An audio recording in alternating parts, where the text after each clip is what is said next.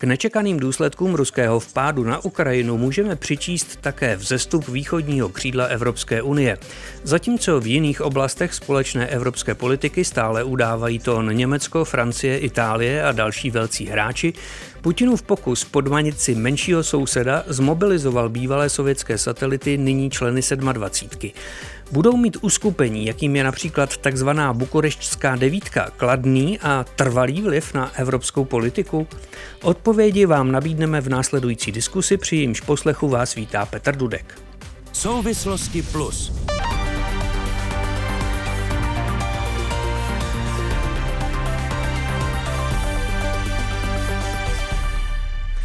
Do přenosového vozu zdravím národního bezpečnostního poradce České vlády Tomáše Pojara. Dobrý den. Dobrý den. Do Bruselu tamnější zpravodajku hospodářských novin Respektu a aktuálně CZ Kateřinu Šafaříkovou. Dobrý den. Dobrý den. V pražském studiu vítám evropského analytika Českého rozhlasu Filipa Nerada. Dobrý den. Dobrý den, ahoj. A po internetu výkonného ředitele Asociace pro mezinárodní otázky Víta Dostála. Dobrý den. Dobrý den.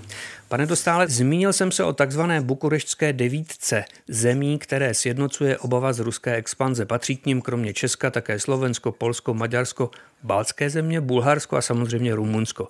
Je to podle vás uskupení s významnou budoucností? Já bych řekl, že bukureštská devítka bude odehrávat nějakou roli, zejména v rámci Severoatlantické aliance protože to jsou země, které skutečně eh, leží na tom východním eh, křídle ale zase neřekl bych, že mají úplně identické pohledy, ať už na válku na Ukrajině nebo na některé další otázky. Dokonce ve věcech týkajících se evropské politiky bych řekl, že se můžou docela výrazně různit.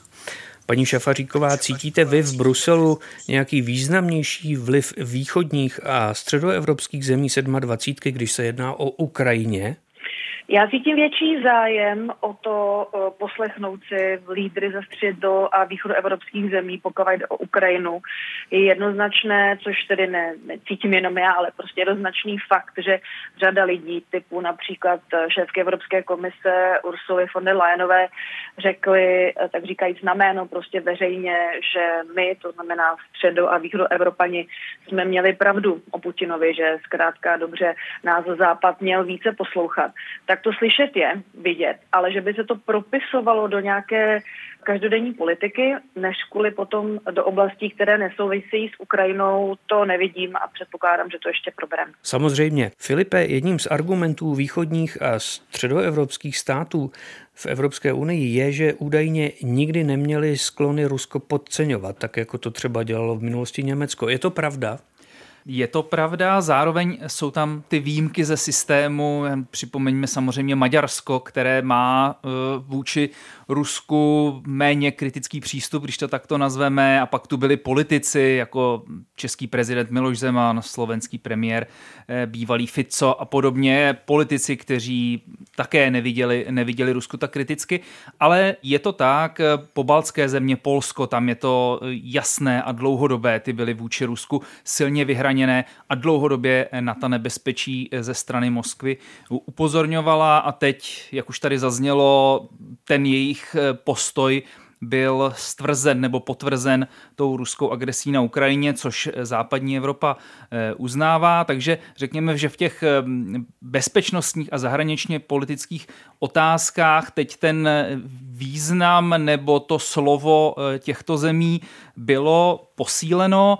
Teď je otázka, jestli se to bude propisovat právě i do nějakých dalších oblastí, jestli si s tím tyto země nespojují nějaké větší ambice i někde jinde, nebudou říkat, my jsme měli pravdu v tomhle, tak teďka my chceme tohleto, protože my, má, my jsme měli pravdu v Ukrajině. Trochu se obávám, aby právě to, že měli pravdu v té otázce eh, Ruska, nějak eh, jim zbytečně nezvyhlo sebevědomí vůči nějaké evropské realitě, která třeba řekněme v těch klimatických otázkách nebo podobně tam by to mohlo eh, výrazněji narazit. Pane Pojare, když se podíváme na mapu, tak ten pás zemí bukureštské devítky je působivý, tedy na mapě. Sahá od baltských zemí na severu až po Bulharsko na jihu, od Baltu až k Černému moři ale já se vás ptám, je jeho vliv opravdu cítit? Není to jenom papírové uskupení? Tak samo o sobě to je papírové uskupení, když se bavím o nějaké B9, ale zároveň je to uskupení států, kde žije 100 milionů obyvatel a jsou to státy, které spíše bohatnou a posouvají se k těm budoucím čistým plátcům eh, a jiné země se vzdalují od těch čistých plátců nebo eh, ty jižní země toho eh, nedosahují a budou spíše čistými odběrateli, jak to teď vypadá. Takže ano, k určitému přepolování nebo ke zvýšení tedy váhy tohoto křídla dochází a docházet bude, ale zároveň to musíme dát do nějakého širšího kontextu a pak můžete argumentovat i tak, že to je vlivná skupina, protože má těch 100 milionů obyvatel a stejně tak, že ne vždycky chceme to samé a stojíme na tom samém a, a to platí prostě v Evropské unii, že se ty koalice potom, co se týká jednotlivých eh, politik, ať už zahraniční politiky nebo konkrétní zahraniční politiky nebo energetické, zemědělské či jiné, takže se nakonec liší a e, že to e, není žádný homogenní monolitní blok. Rozumím vám ale dobře, pane Pojare, že vy jste ohledně té B9 nebo bukureštské devítky optimistický. Například věříte, že to přestanou být ty země, které dostávají z evropského rozpočtu více, než do něj přispívají, že zbohatnou a třeba do něj naopak jednu, jednou už brzy budou přispívat? No je to tak, zejména to platí o některých, tak asi to neplatí o Bulharsku nebo ani o tom Rumunsku, ale když se podíváte na Pobaltí nebo nás, Polsko, Slovensko, tak se neustále k tomu průměru evropskému eh, přibližujeme a jsou jiné země, kterým se to nedaří, ale to jsou skutečně dlouhodobé trendy. Není to něco, co by se stalo v průběhu tohoto rozpočtového sedmiletého cyklu a uvidíme, jak to bude s tím dalším, ale myslím si, že pokud ten trend bude pokračovat, tak eh, za 15 let Eh, skutečně ta Evropa, která se dělila na bohaté a chudé, tedy na ten západ a východ, tak se daleko více bude dělit na eh, bohatý sever a chudý jich, alespoň, nebo chudší jich, alespoň teď to tak eh, vypadá. To, co říkáte, je celkem povzbuzující, můžeme se na to opatrně těšit, ale vraťme se k přítomnosti, pane Pojare, ještě jedna otázka. Jmenoval jste Polsko, to je v naší skupině největší a nejvlivnější, ale jak víme, tak má kvůli porušování zásad právního státu velké problémy s Evropskou komisí. Není to vážný handicap? Tak je to do určité míry možná handicap, ale zároveň to nic nemění na tom, že Polsko je jednou z největších evropských zemí, v tohoto pohledu s jedním z největších výtlaků.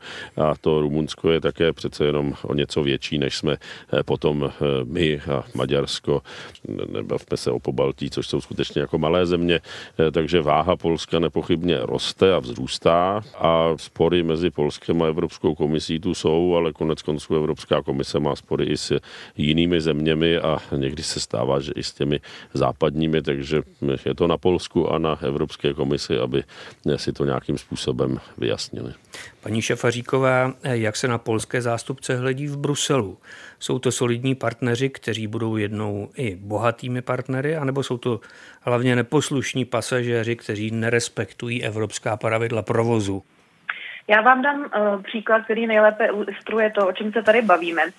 V polovině ledna byl ustaven nový generální ředitel tady v Evropské komisi v oddělení pro rozšíření a blízké sousedství. Generální ředitelství je zhruba pro posluchače ministerstvo a jeho šéf je, řekněme, ten první výkonný nejmocnější náměstek. Hledal se tedy nový šéf, nový úředník eh, pro toto oddělení a byl na to vypsaný dlouhý konkurs, který trval 16 měsíců. Kandidovali Polák a Slovenka oba dva velmi vlastně erudovaní uh, úředníci, uh, Slovenka Katarína Maternová, předtím dlouhá léta působila ve Světové bance, čili ikovaná ekonomka a tak dále. A po těchto 16 měsících byl ten konkurs vlastně bez nějakého širšího vysvětlení zrušen a komisař, úplně jako šéf toho všeho, Várheli v tomto případě, maďarský eurokomisař, ten post jmenoval Holandiana, holandského euroúředníka Herta Kopmana, což je tedy taky zkušený euroúředník, ale zkrátka dobře je to někdo, kdo se o tu funkci neucházel. Což se samozřejmě může stát, že se ucházíte o nějaké místo, nevyjde to, ale proč to uh, říkám, je toto. Nikdo z vedení Evropské komise se nepozastavil nad tím, že ve chvíli, kdy se bavíme o tom, že vlastně středo- a východu Evropani měli pravdu o Putinovi, ano, a kdy tedy kandidují na toto top místo, protože přes toto oddělení v komisi se bude rozdělovat teď strašně moc peněz pro Ukrajinu a v zásadě bude to klíčové vzhledem k tomu, že Ukrajina by měla někdy začít vyjednávat o vstupu do Evropské unie, tak přesto se ten konkurs vlastně velmi nestandardně staví a místo toho, aby tedy v čele eh, stanul Polák, stal se na Poláky, nebo Slovenka, tak eh, se jim stane eh, tedy Holandian. A to, je, to, co je na tom vlastně nejdůležitější na tom celém příběhu je, že to vůbec nikomu z vedení Evropské unie, včetně Ursuly von der Leyenové, nevadilo. Čili to dávám jako ilustraci toho, že zaprvé ten vliv středu a východu Evropanů podle mých zkušeností se zatím nepropisuje do těch jaksi praktických výkonných politik. A za druhé, že Poláci mohou mít eh, individuálně, nebo bez pochyby mají, eh, mají nějaké, význam, mají význam roste tím, že ta země bohatne, ale že by to odpovídalo v tom, v tom denním výkonu skutečně tomu zvednutí zájmu a významu Polska kvůli válce na Ukrajině, to prostě zatím neodpovídá. Jenom abych dobře rozuměl poselství toho příběhu, který jste nám tady vyprávěla a za což také děkuji.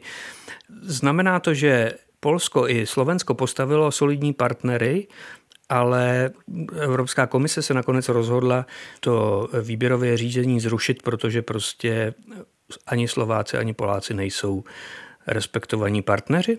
To jste chtěla říct? To hlavní slovo měl v tomto případě eh, maďarský eurokomisař eh, Várhely, který je takový poměrně exikovaný Orbánovec a jedna z interpretací je, že měl svoje důvody pro to, aby se šéfem toho vlivného oddělení pod ním, kde se tedy navíc bude rozdělovat, jak jsem říkala, hodně peněz, nestal ani Polák, ani Slovenka, čili vlastně zástupce států, které jsou vůči eh, Ukrajině daleko vstřícnější, jaksi nadšenější pomoci dostat blíže k EU a podobně. To se samozřejmě může stát, že prostě váš nejvyšší šéf má nějaké své preference, ale to klíčové na tom je, že to právě nikoho v vedení Evropské komise, tím vedením teď tedy myslím Ursulu von der Leyenovou a zbytek, že to nějak neznepokojilo a nezasáhli do toho, protože samozřejmě top vedení Evropské komise eh, do toho mohlo vstoupit a nějakým způsobem to problematizovat, proč standardní výběrové řízení je takto eh, po 16 měsících eh, zrušeno a šéfem se stane Holandian, což podotýkám, on samotný, ten Holandian je velmi jaksi kvalifikovaný úředník, o to nejde bez pochyby řadě zemí, vyhovuje to zejména tím tedy čistým plácům do evropského rozpočtu, že to bude mít pod palcem někdo, kdo sám pochází ze země, která je rozpočtově zodpovědná ale znovu opakuju, to klíčové na tom je, že jsme na pozadí toho údajného jaksi zvednutí významu středu a východu Evropanů měli možnost uh, určit nebo mít v čele klíčového oddělení Evropské komise, klíčové evropské instituce, Poláka nebo Slovenku a máme zase zápor Evropana. Pane Pojare, teď se musím obrátit na vás. Není to varující zjištění, že navzdory významu, který eh, východo- a středoevropské země mají kvůli ruskému vpádu na Ukrajinu, to vypadá tak, že starší země vlastně nerespektují pořád ty východo- a středoevropské země? No tak, tak to je a to není nic nového. Tam neexistuje žádná velká spravedlnost a já jsem sám nikdy nevěřil eh, v naprostou transparentnost těch výběrových řízení, tak se podívejte, jak to jako vypadá, kde kdo sedí, kde kdo je úspěšný a nakonec je to prostě eh, velmi jako tvrdý boj, eh, kde samozřejmě ti, kteří už ty pozice okupovali dříve, tak mají lepší postavení než ti, kteří se tam chtějí dostat. Takže každý nováček, který přistoupí k Evropské unii, má Eh, těžkou pozici v tom, eh, aby se v těch strukturách usadil, protože všichni ostatní se brání k komukoliv novému, aby tam byl a chtějí si to, hm, to mít jenom pro sebe. Já myslím, že to je zcela přirozené pro fungování takovýchto organismů. Nemělo by to být nic překvapivého a my se můžeme snažit to nějakým způsobem změnit. To nějakou dobu trvá, ale, ale je to prostě realita eh, současného světa nebo prostě toho, jakým způsobem Evropská unie funguje. A já nedokážu posoudit, co je i pro nás, jako pro Čechy, lepší, jestli by byl lepší polský nebo kandidát nebo slovenská kandidátka nebo ten Holandian. Já sám, sám osobně to spíše posuzuji podle těch konkrétních jednotlivých lidí a co lze od nich očekávat a už ne zas eh, primárně podle toho, jestli je někdo eh, Čech nebo Polák nebo, eh, nebo Němec nebo Španěl. Prostě myslím si, že nám má jít o tu podstatu věci a tu v tuto chvíli ne, nevím, jako kde je, neznám ten příklad do de, případ do detailů a nevím, proč se takto rozhodovalo. A poslední, to, co platí a bude platit vždycky, že čistí plátci vždycky prostě sedí víc na tom měšci a mají nakonec větší ten jako pákový efekt toho, aby něco ovlivňovali, takže až se Polsko stane čistým plátcem, tak polská role ještě samozřejmě, nebo ten výtlak ještě samozřejmě vzroste. Filipe, ty jsi strávil v Bruselu řadu let. Platí podle tebe, že nováčci, tedy Polsko, Slovensko, Česká republika, Balské země a tak dále, jsou na tom hůř než staré země a hůř se prosazují? hůř v jakém smyslu, ale eh, samozřejmě platí to, co říkal tady Tomáš Pojar, že starší členské země i z toho, eh, z toho důvodu, že jednak jsou to čistí plátci a jsou v těch evropských strukturách déle, tudíž tam mají obsazené ty eh, klíčové pozice, pro ty novější členské země se otevřelo nějaké to okno příležitostí eh, během toho přístupu někdy před těmi necelými 20 lety. Některé země to dokázaly eh, využít lépe, některé hůře na prosazení svých lidí do těch evropských struktur. My jsme tuto šanci výrazně prováhali a teď na to, myslím, stále dojíždíme a české vlády, teď nemyslím jen tuto současnou, ale i ty předchozí se neustále dušují, že budou dělat proto víc, aby se dostali Češi do evropských institucí, což je eh, chválihodné, ale ty výsledky to nepřináší a ty výsledky se, i kdyby se to začalo realizovat, projeví až prostě po řadě let. Takže ano, v tomto ohledu, v tomto, řekněme, každodenním fungování ty eh, novější, ty východnější členské eh, země možná nemají tak silné slovo nebo nemají možnost do toho tolik promluvat. Na druhou stranu všechny členské země jsou si rovné a záleží případ na případu, do čeho mohou promlouvat. Já si třeba vybavuji, když já jsem byl zpravodajem v Bruselu, tak eh, litevskou prezidentkou byla Dalia Grybauskaitejová, eh, žena s hrozně složitým jménem. Litva, malá pobaltská země, ale ta už tehdy byla velmi slyšet a byla takovou výraznou mluvčí tady toho východního křídla a byla výraznou postavou v podstatě každého samitu, kterého se zúčastnila, takže se nedá říct, že by tam ty východní země nebyly slyšet nebo že by jejich slovo bylo nějak upozaděné, ale záleží si na jednotlivých eh, věcech, které se projednávaly a jak byly tyto země schopné se, se domlouvat, vytvářet ty koalice, prosazovat svoje zájmy. Takže nedá se to říct úplně paušálně, ale je pravda, že v takovém tom každodenním uh, unijním provozu ty starší členské země tam tahají za, za ten další provaz. Pane Dostále, já bych se s dovolením rád vrátil k tomu, k čím jsme začali, totiž k ruskému vpádu na Ukrajinu. My víme, že Evropská unie se nezabývá jen tím, musí se pochopitelně zabývat. Zabývá se mnoha dalšími problémy, inflací, Čínou, nelegální migrací a tak dále. A v tom všem určují agendu spíše ty staré členské země. Může to být v případě konfliktu na Ukrajině jinak, tedy že by ty východní a středoevropské země převzaly iniciativu? No, já bych řekl, že v případě eh, války na Ukrajině hm, ty země střední a východní Evropy, nebo některé z nich, tu iniciativu skutečně převzali. Hm, když se podíváme na to, co se dělo v prvních dnech eh, po začátku invaze, tak eh, skutečně země jako Polsko a Česká republika měly od prvních chvíl jasno, že je potřeba Ukrajině, Ukrajině pomoci. Na druhou stranu u těch zemí na západ od nás jsme sledovali určité váhání. Viděli jsme, že státníci z eh, té střední a východní Evropy rychle nasedli do letadel a eh, cestovali za svými protěžky v západní Evropě, aby jim vysvětlovali vážnost situace a přesvědčovali je o potřebě nějakých rozhodných kroků, kde při nejmenším v těch prvních dnech, společně samozřejmě s tím, jakým způsobem se Ukrajinci dokázali bránit a jak vyvrátili ta očekávání, že Eh, ta země skolabuje eh, během pár hodin, tak eh, to dohromady vytvořilo tlak na tu západní Evropu a ten postoj se nakonec ukázal být nejenom docela rozhodný, ale i jednotný v celé, v celé Evropské unii, což je asi ta obrovská hodnota. Čili řekl bych, že v těchto tématech země střední a východní Evropy umí nastavovat tu agendu a vlastně zkoušet zjišťovat, kam až se dá pomoci Ukrajině zajít.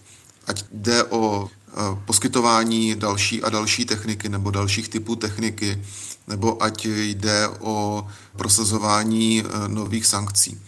Ale znovu, tady je taky potřeba říct, že ta střední a východní Evropa skutečně není jednotná. My tam přeci máme Maďarska, jehož postoj k válce je zcela odlišný od toho, co si myslí tedy většina toho regionu i většina Evropské unie. Ale jako platí, že samotný ten region přece jenom to nezvládne. Může tvořit nějaký diplomatický tlak. Padlo zde, že to je sice těch 100 milionů obyvatel, ale pořád pozor na to, je to asi 20% obyvatelstva Evropské unie. Takže zase na druhou stranu nepřeceňujeme tu váhu, kterou i kdybychom se všichni spojili, eh, v tom regionu máme.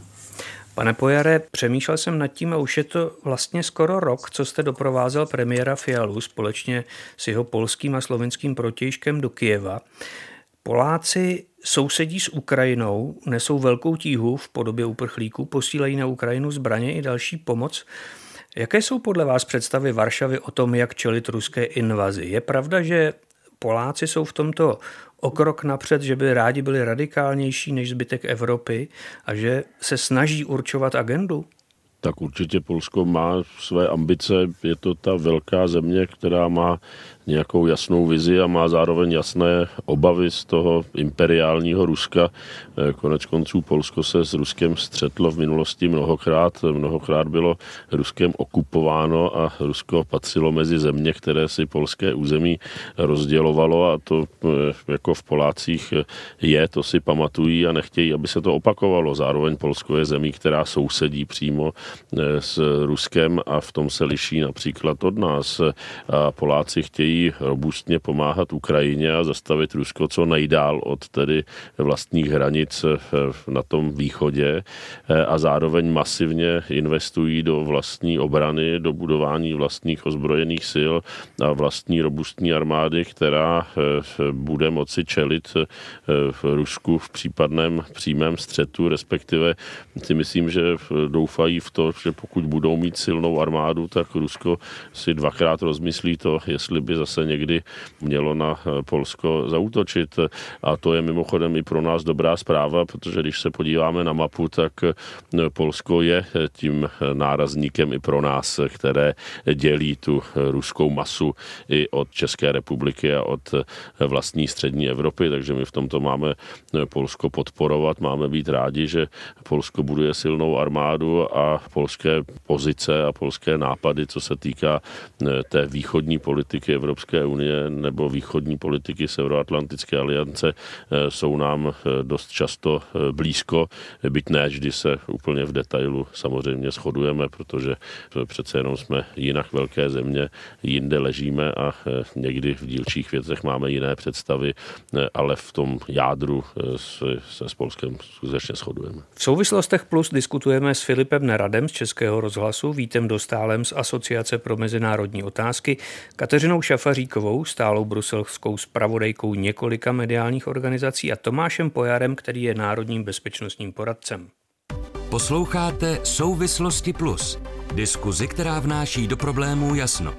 Poslechněte si je také na webu plus.rozhlas.cz, v aplikaci Můj rozhlas a v dalších podcastových aplikacích. Využiju ještě naposledy asi toho, že naším společníkem národní bezpečnostní poradce Tomáš Pojar Položím mu tuto otázku. Řekl byste, pane Pojare, že bývalé sovětské satelity, jako jsme my nebo pobaltské země, mají vůči Rusku nějakou zvláštní citlivost, kterou jiné země mít nemohou, že my Rusy lépe známe? Tak máme s nimi bližší a intimnější zkušenosti, to nepochybně. A Ale to má do... třeba i Finsko. No tak to zase není tak daleko od nás a logicky Irsko a Portugalsko takovouto zkušenost nemají. Takže ano, po Baltí má přímou zkušenost toho, že byli přímou součástí Sovětského svazu. My jsme byli naštěstí jenom součástí, ale bohužel toho sovětského bloku a Finsko vedlo válku eh, s Ruskem o svoji eh, nezávislost eh, a také si to velmi dobře pamatuje. Čím blíž jste tomu to impériu, které se skutečně chová jako impérium a je rozpínavé jako impérium a má to ve své duši, tak tím samozřejmě máte větší obavy a větší zkušenosti z minulosti. Je logické, že na druhém konci Evropy takto intimní znalost nemají a proto my můžeme říkat, že Rusko více známe a všichni to tak berou. Ve chvíli, kdyby, a nechci nic přivolávat a doufám, že to nestane, ale kdyby vypukla válka mezi Alžírskem a Marokem, tak logicky to budou Portugalci a Španělé nebo Francouzi, kteří se k tomu budou více vyjadřovat, kteří budou mít větší obavy, na kteří budou ukazovat nějaký leadership, tak já si myslím, že to je zcela pochopitelné, že když máme válku na východě Evropy, největší válku od druhé světové války, takže to daleko víc pálí nás, kteří jsme na východě Evropy, ale buďme rádi, že si to uvědomují nakonec všichni v Evropě, že musíme tahat za jeden konec, jeden provaz, protože pokud bychom se začali hádat, tak by nakonec na to doplatili úplně všichni. Říká Tomáš Pojar, já vám děkuji za účast v dnešní debatě. Děkuji, mějte se pěkně. A já se obracím rovnou na Kateřinu Šafaříkovou. Kateřino, kdo chce v Evropské unii uspět, tak musí být schopen najít si partnery, dohodnout se s nimi a společně něco prosazovat. Řekla byste, že státy střední a východní Evropy něco takového umějí? Řekla bych, že ano. Jednoduchá, krátká odpověď. Respektive takhle, ono je to asi těžké paušalizovat, to znamená říct eh, jednoznačně, že to platí pro všechny státy střední a východní Evropy, že to taky platí pro všechny vlády a všechny státní zprávy, protože ty nakonec eh, společně eh, s politickou reprezentací jsou ti, kteří si partnery mají hledat. Nicméně zrovna například české předsednictví v uplynulém půlroce, nebo tedy v druhé půlce roku 2022 ukázalo, že my jako Česká republika jsme schopni sledat partnery, umíme tvořit eh, koalice, když potřebujeme a to stejné bych vlastně dokázala říci o jako většině zemí střední a východní Evropy. Pravděpodobně jsou země, které jsou na šikovnější. Typicky se uvádí Dánsko, které ačkoliv má 5 milionů lidí, patří mezi ty nejmenší země v EU, tak má jednak spoustu uh, svých zástupců, tedy spoustu dánů, dánek na klíčových místech v institucích, zároveň dánové jsou velmi často ti, za kterými se chodí, jestli nemají nějaký chytrý nápad, případně se ověřuje, jestli ten váš nápad je dostatečně chytrý a ověřujete to u Dánů, kteří mají prostě pověst uh, takových jako znalců. Tak jistě jsou tady země typu Dánsko, ale rozhodně už neplatí, že my bychom byli lidově řečeno prostě jenom nešikovní, uh, nějaká taková trdla středoevropská, nebyli schopní si ty své koaliční spojence nebo spojence v EU najít. Filipe, tak údajně už nejsme evropská trdla, ale kdy z nás bude Dánsko, kdy budou Evropané nebo příslušníci ostatních zemí chodit k Čechům se zeptat, jestli jejich nápad je rozumný. Tak já myslím, jako že... teď chodí k Dánům no, údajně. Třeba to české předsednictví ukázalo, že tam se chodilo i, i za Čechy a že Češi měli ten leadership a že tam opravdu ukázali, že jsme schopní vyjednávači a schopní diplomaté, nebo minimálně máme v Bruselu takové lidi. Takže tam jsme to potvrdili. Teď jde o to, aby eh, to fungovalo nejenom během půlročního předsednictví, ale aby to fungovalo stále. To samozřejmě závisí na tom, jaké lidi vysíláme do Bruselu a podobně, a samozřejmě na naší politické reprezentaci, která tam eh, jezdí. Já myslím, že ta naše pověst i díky tomu zmiňovanému předsednictví se výrazně vylepšila. I teď možná v souvislosti s tou ruskou agresí na Ukrajině, že ta pověst, i když, jak už jsme tady říkali, že třeba se to ještě tolik nepropisuje do té každodenní evropské politiky, takže minimálně, mm, že to pomohlo vylepšit tu pověst našeho regionu a to české předsednictví pověst České republiky v Evropské unii, takže je dobře nakročeno, ale teď to bude chtít nějakým způsobem potvrdit v praxi. Rád bych se zeptal pana Dostála, když tady mluvíme o tom, že české předsednictví Evropské unie bylo velmi úspěšné. Eh, jestli tomu dobře rozumím, tak eh, české předsednictví také prosadilo směrnici Euro 7, která eh, zpřísňuje některé emisní limity. Nicméně česká vláda teď přichází s tím, že by tu směrnici chtěla změnit. Tak ne, nepošlapeme si trochu svou dobrou pověst? No, já myslím, Filip mě možná opraví, ale že otázka Euro 7 je záležitost, která se teprve nyní vyjednává. A že to není něco, kde by vlastně k té předběžné dohodě eh, došlo již eh, během českého předsednictví. Tam byly, byly jiné otázky i týkající se eh, klimatu a energetiky, ale zrovna mm, to vyjednávání o euru 7 je na stole nyní během švédského předsednictví a je znát, že tam zatím ta jednota členských států není a mezi těmi zeměmi, které kterým se nelíbí návrh Evropské komise v současné podobě, je i Česká republika, ale stejně tak je tam řada dalších zemí. A co je zajímavé vlastně k té naší diskuzi, že mezi těmi nejostřeji se vyhraňujícími eh, není nějaký blok zemí střední a východní Evropy, ale ten odpor jde vlastně napříč. Eh, týká se eh, jak České republiky, tak například Německa, pokud se nemýlím, i, i Španělska. Nechci se teď věnovat Euro 7, ale možná, že Filip Nerad by mohl vysvětlit, jak to doopravdy je. je. Nestřílíme se do vlastní nohy jako Česká republika náhodou? Máš pravdu, akorát, že eh, to, eh, v čem se střílíme do té vlastní nohy, to je otázka takzvaného konce eh, výroby aut se spalovacími motory po roce 2035. To byla ta norma, kterou pomohlo dojednat české předsednictví. Pomohlo ji dojednat tak, aby bylo, řekněme, co nejvíce konvenovala i zájmům českého automobilového průmyslu a jen co skončilo české předsednictví, tak se česká vláda přidala na stranu Německa s těmi výhradami, které do ní chce ještě prosadit výjimky pro syntetická eh, paliva. Takže to je to, eh, na co si narážel. Eh, přesně jak říkal Vít Dostál, ten návrh směrnice o Euro 7 je teprve v počátcích a teprve ho předložila Evropská komise a teprve se o něm bude jednat. Ale abych se vrátil k tomu meritu věci, toto je možná asi jediná věc, kdy takzvaně si, jsme si trochu nakáleli do vlastního hnízda, pokud bych to řekl takhle v úvozovkách, eh, protože my jsme to opravdu pomohli dojednat. Eh, nebylo to rozhodně jednoduché, naši diplomaté na tom strávali hodiny a hodiny času, aby se to pomohlo prosadit. A pak eh, si naše vláda po tom předsednictví, eh, nechci říct, že obrátila, my, my to celé nespochybňujeme, my jenom jsme teďka eh, se postavili do jednoho šiku spolu s Německem, které se začalo na poslední chvíli, kdy už to bylo v podstatě celé dohodnuté a už se to mělo jenom formálně schválit, tak se začalo dožadovat ještě doplnění eh, o nějaké, nějaké výjimky. Takže v tomto případě to tak je ale obecně jinak eh, si troufnu říct, že to, co jsme odvedli během toho předsednictví, tak, eh, tak, to, tak zatím si stojíme. Jinými slovy, eh, když zhodnotíme tedy celou tu událost, tak náš kredit je stále dobrý. Já troufnu si říct, že ano, že toto je taková drobná výjimka a spíš trochu ke kroucení hlavy, ale svým způsobem to dává smysl. Jsme země, kde automobilový průmysl je klíčový průmysl a e, ministerstvo dopravy vede zástupce ODS Martin Kupka, které, myslím, představitelé ODS byli vždycky vůči těm unijním e, regulím a normám e, kritičtější, takže během toho předsednictví takzvaně, no, tak říkají, zdrželi basu a teď, eh, když už předsednictví nemáme a můžeme víc prosazovat ten vlastní zájem, eh, tak se o to snaží.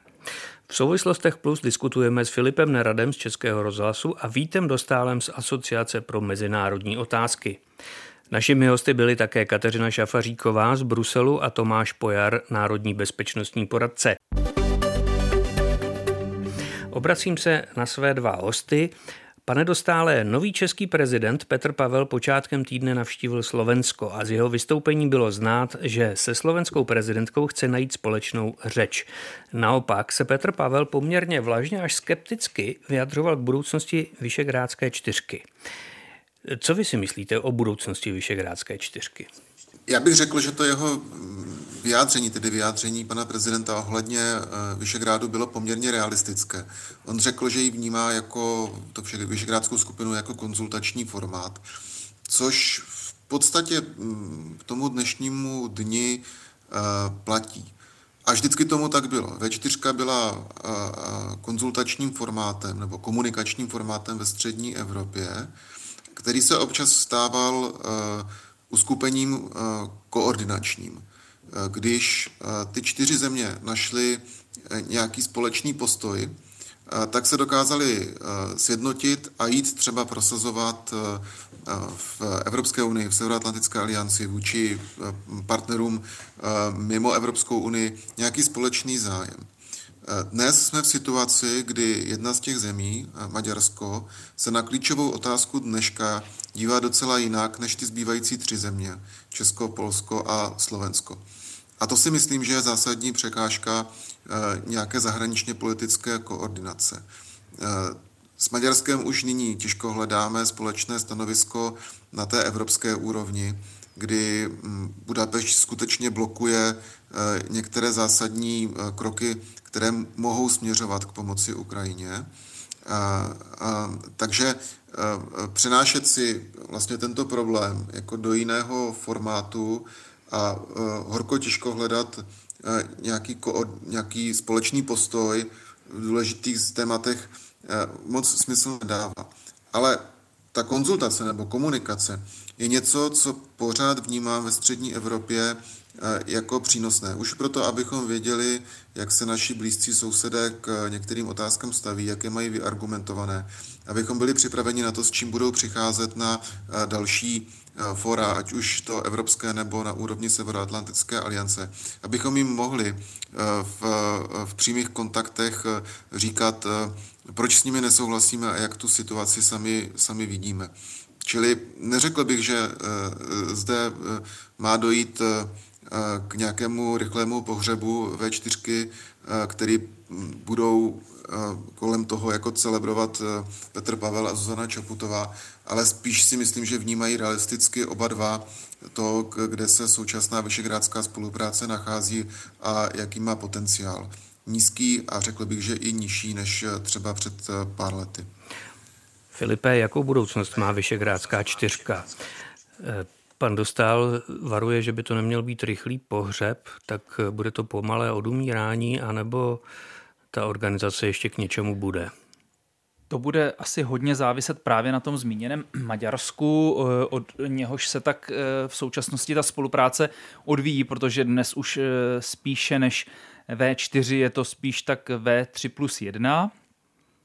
Jinak určitě ta spolupráce nějakým způsobem fungovat bude dál. Ani jedna z těch eh, zemí ji nechtějí úplně ukončit, i když se v těch v tom uplynulém období, zejména i na tom půdorysu eh, nebo na pozadí té ruské agrese na Ukrajině eh, dost utlumila, ale jak naše vláda, tak ty další mají zájem nějakým způsobem konzultovat ty věci, bavit se společně ale je, jestli se stane eh, opět někdy takovým mm, mini evropským blokem, kterým bylo třeba eh, v dobách migrační krize, kdy se z toho stalo opravdu takové to uskupení těch nejtvrdších odpůrců migračních kvot, tak eh, to bude samozřejmě záviset na nějakém okolním dění, ale jsem k tomu teď eh, spíš skeptický, protože opravdu eh, ta zá, eh, ten zájem nějak hlouběji spolupracovat s Maďarskem, pokud nedojde k nějaké výrazné změně politické reprezentace v Česku, v Polsku nebo na Slovensku, tak ten tu teď není a nikdo si, tak říkajíc, nechce moc mazat ruce s vládou Viktora Orbána, pokud to není, pokud to není nějak nezbytně nutné. Takže eh, v tuto chvíli to zůstane spíš takové volné uskupení nějakého toho koordinačního charakteru a nějaký výraznější politický eh, vliv eh, se tady nerýsuje. Pane Dostále, kdyby tedy, jak jste říkal o postoji Petra Pavla, že je celkem rozumný nebo logický, nebo jaké slovo jste použil, kdyby se tedy Združení eh, V4 uvolnilo, kdyby Česká republika mohla hledat eh, spojence mimo toto uskupení, kde byste je viděl? No, eh, Česká republika to může dělat bez ohledu na to, jestli je nebo není členem jo, Vyšegrádské skupiny. Pochopitelně. Myslím že, to, že, to, že, to, že to i v současné chvíli, eh, v současné chvíli dělá. Mm, eh, existuje formát s Rakouskem a Slovenskem, ten slavsko, slavkovský trojúhelník. Máme máme rozvinutou spolupráci samozřejmě s Německem, to, že máme podobný, podobný pohled na to, že je potřeba pomáhat Ukrajině, tak máme s pobaltskými státy, jsme součástí dalších formátů C5, Trojmoří. Čili hm, myslím si, že, že nejsme nějakým způsobem jako vázáni Vyšegrádem. Ono z té Vyšegrádské skupiny se dělá trošku taková taková modla. Jo. Řekl bych, že ji přeceňují ti, kteří hm, ji si ji velmi oblíbili a vidí v ní nějakou budoucnost.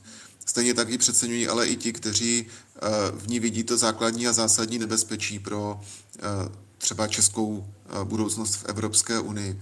Když se ale podíváme na to, jakým způsobem se Vyšegrádská skupina negativně vyprofilovala v Evropské unii, tak to byly zejména dvě témata. Odmítání uprchlíků, nebo přesněji odmítání těch relokačních kvót na přerozdělení uchazečů o azyl. V tom se postoj České republiky ale do dneška nezměnil. A druhým tématem, na kterém se negativně tahle ta část střední Evropy vyprofilovala, tak byl problém s právním státem. Hm, Česká republika se rozhodně jako nestaví nějak zásadně kriticky k tomu, co se děje s právním státem v Polsku. Řekl bych, že u Maďarska už je to o něco barevnější ale uh, nedělá to. A konec konců Česká republika, přiznejme si to, uh, v, ještě před rokem 2021 také měla určitý problém s právním státem, když se podíváme na to, kdo byl premiérem a jaký přístup měl, uh, uh, měl k, nebo jak problematické bylo to provázání s, s uh, udělováním, udělováním dotací. Um, čili uh, jenom tím, že bychom třeba z Vyšegrádské skupiny eh, vystoupili, tak se automaticky nestaneme něčím lepším. To si musíme odpracovat někde jinde. Filipe, můžeme najít spojence mimo V4? Určitě. Já jsem tady chtěl říct, že to zmíněné téma odporu proti e, emisní normě Euro 7 je klasickým, e, klasickou ukázkou, kdy na jedné straně jsou tam ty země e, z východní části Evropské unie, Polsko, Slovensko a další, ale jsou tam i ty staré západoevropské, jako, jako Německo a Jedině tak ta iniciativa má nějakou šanci, když se spojí, řekněme, ty menší země a spojí se s nějakým eh, výrazným, silným eh, západoevropským eh, členem a v ten moment je musí poslouchat i ten, ne, musí, on je, oni by je poslouchali tak jako tak, ale jako mají šanci, aby ten svůj požadavek nějakým způsobem prosadili. Takže třeba ten odpor proti té normě Euro 7 je ukázka toho, jak vytvořit zajímav, zajímavou koalici nebo spojenectví spolupracujících Eh, států a jak něco prosadit. Eh, když se tady bavíme o té Vyšegrádské čtyřce, tak já mám eh, dojem, že v minulosti to pro nás byla takovou záchranou sítí, kdy my jsme úplně nevěděli, jak si tato spojenectví vytvářet a uchylovali jsme se právě do spolupráce s Polskem, Slovenskem a Maďarskem, protože to byli naši tradiční partneři a byla to pro nás taková taková jistota, že v Evropě nejsme sami a že nás tam eh, neutlučou čepicema, když to tak řeknu.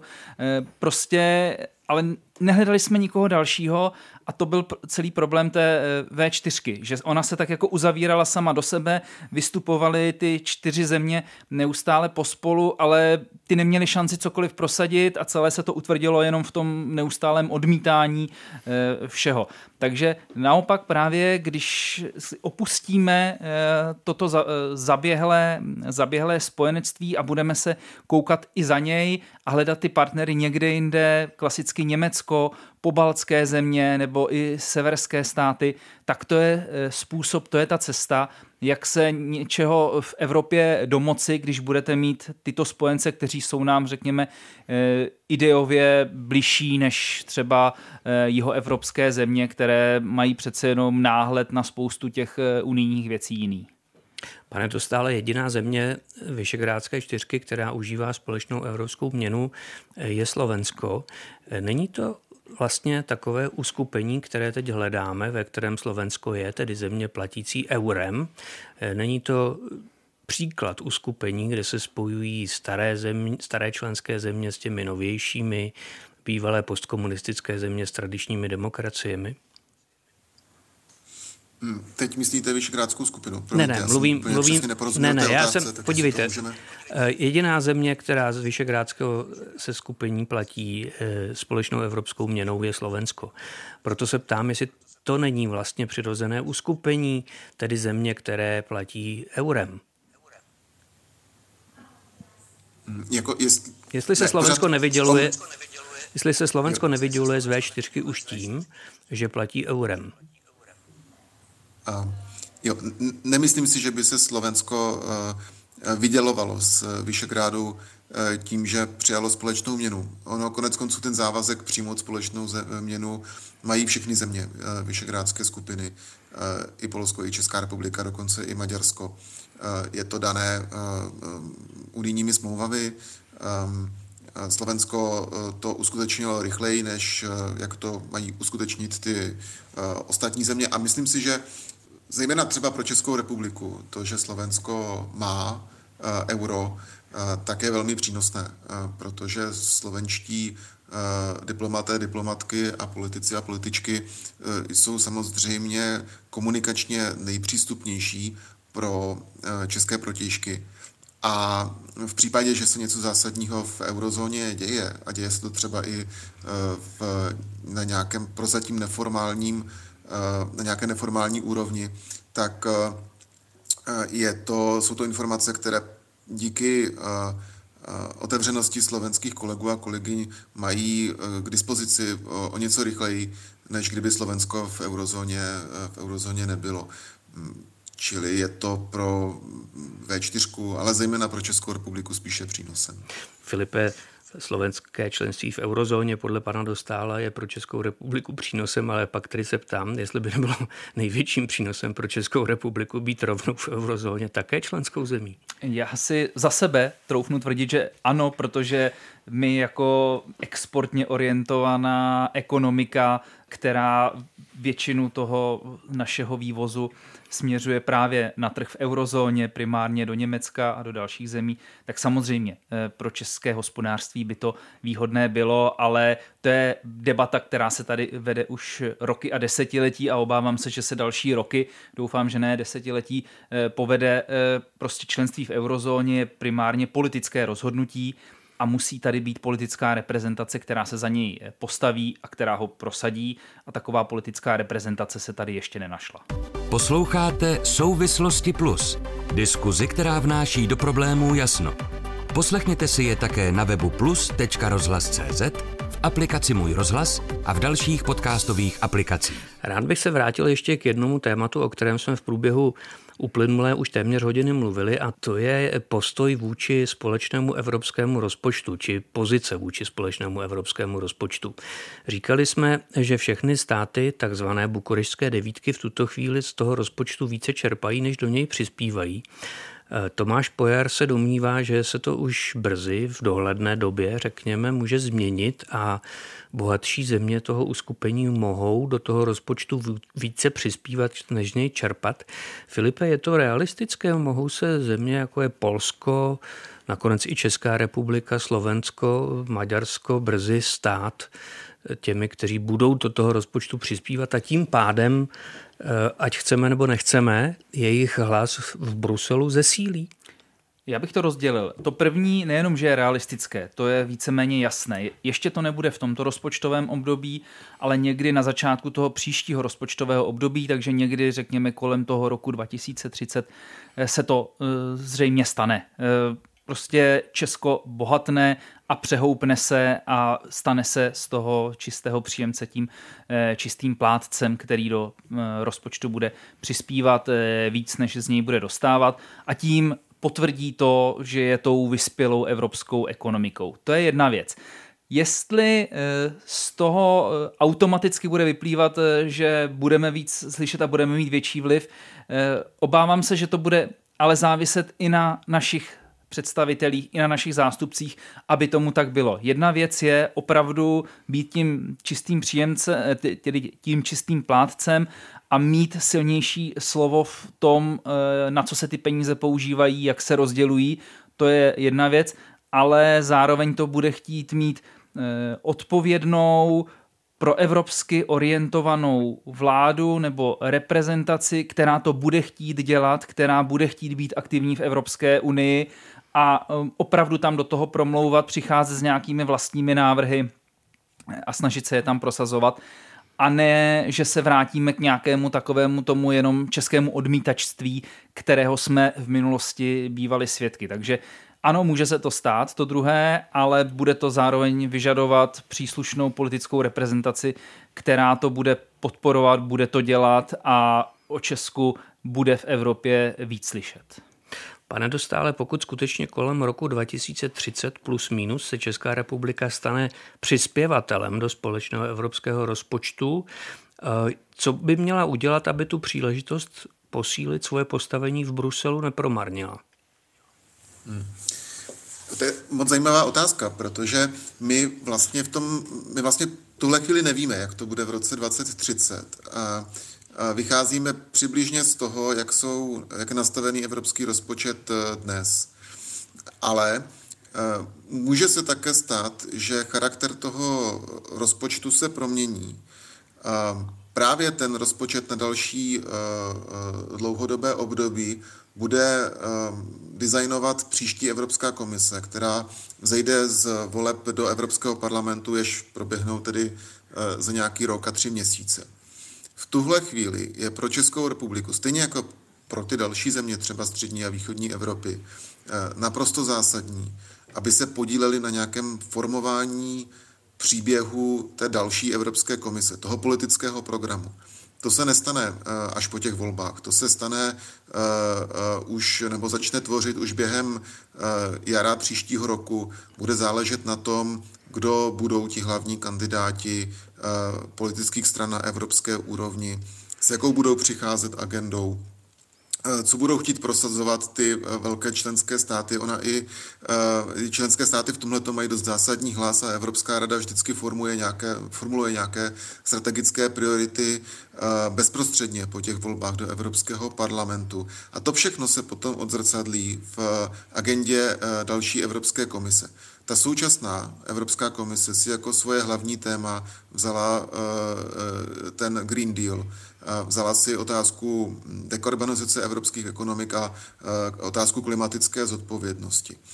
Je i na nás, abychom eh, promysleli, jaký bude ten příběh další Evropské komise, protože to nebude jenom otázka těch dalších pěti let, ale vzhledem k tomu, že ta další Evropská komise bude mm, formulovat návrh dalšího rozpočtu a pravděpodobně se dostane na konci svého období i eh, k vyjednávání, k tomu finálnímu vyjednávání a ke schválení toho dalšího dlouhodobého finančního rámce, jak se tomu eh, přesně říká, tak už proto je důležité nad tím letím přemýšlet. Mm.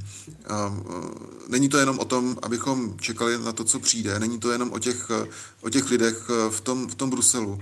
Není to jenom o tom, abychom si se pořád poplácávali po zádech, jaké jsme měli úspěšné předsednictví, což je pravda, ale do toho dalšího předsednictví nám to nevystačí. Teď je právě ten den, kdy je nezbytné formulovat českou evropskou politiku a říct si, co tedy chceme, jaké Evropě chceme žít v roce 2030, 2040. Takže konec poplácávání po zádech a do práce. Hosty souvislostí, kromě Tomáše Pojara, poradce pro národní bezpečnost a Kateřiny Šafaříkové, zpravodajky z Bruselu, byl v Praze Filip Nerad. Děkuju a brzo zase naslyšenou. Díky a díky za pozvání. A také Vít Dostal z Asociace pro mezinárodní otázky. Děkuji i vám a naslyšenou. Děkuji pěkně, přeji pěkný den. Od mikrofonu souvislostí plus se loučí Petr Dudek.